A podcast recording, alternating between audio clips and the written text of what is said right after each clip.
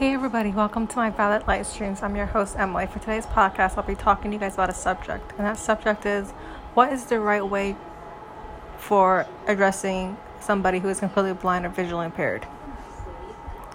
A lot of times, if not always, sighted people either see completely blind or visually impaired people looking at something because they're not able to see it that well and looking intensely at that object or whatever it may be.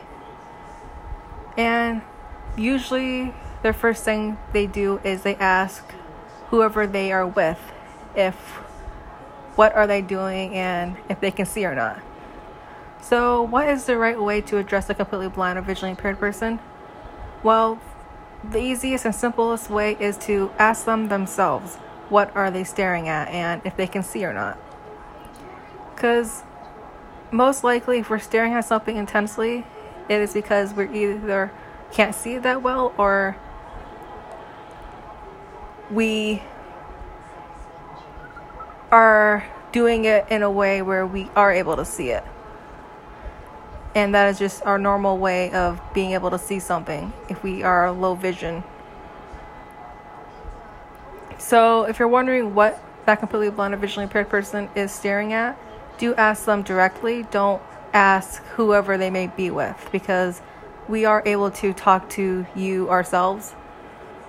And talking to our sighted guide or whoever we may be with is considered rude because we are capable of talking for ourselves and we don't have a problem telling you what we are doing.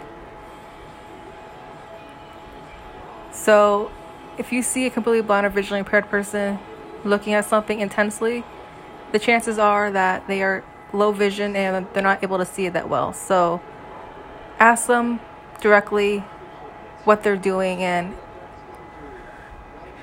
are they able to see or not. It is not rude to ask them that. I find it better to ask them directly than asking whoever they may be with because it is more rude to ask the sighted guide a question than asking them directly because we are able to talk for ourselves. Thank you guys for listening to my podcast today. Today's subject is about how do you address somebody who is completely blind or visually impaired. If you guys found this podcast slash episode to be educational and helpful to you, please feel free to share this podcast with your family or friends. Thank you guys for listening to my podcast today.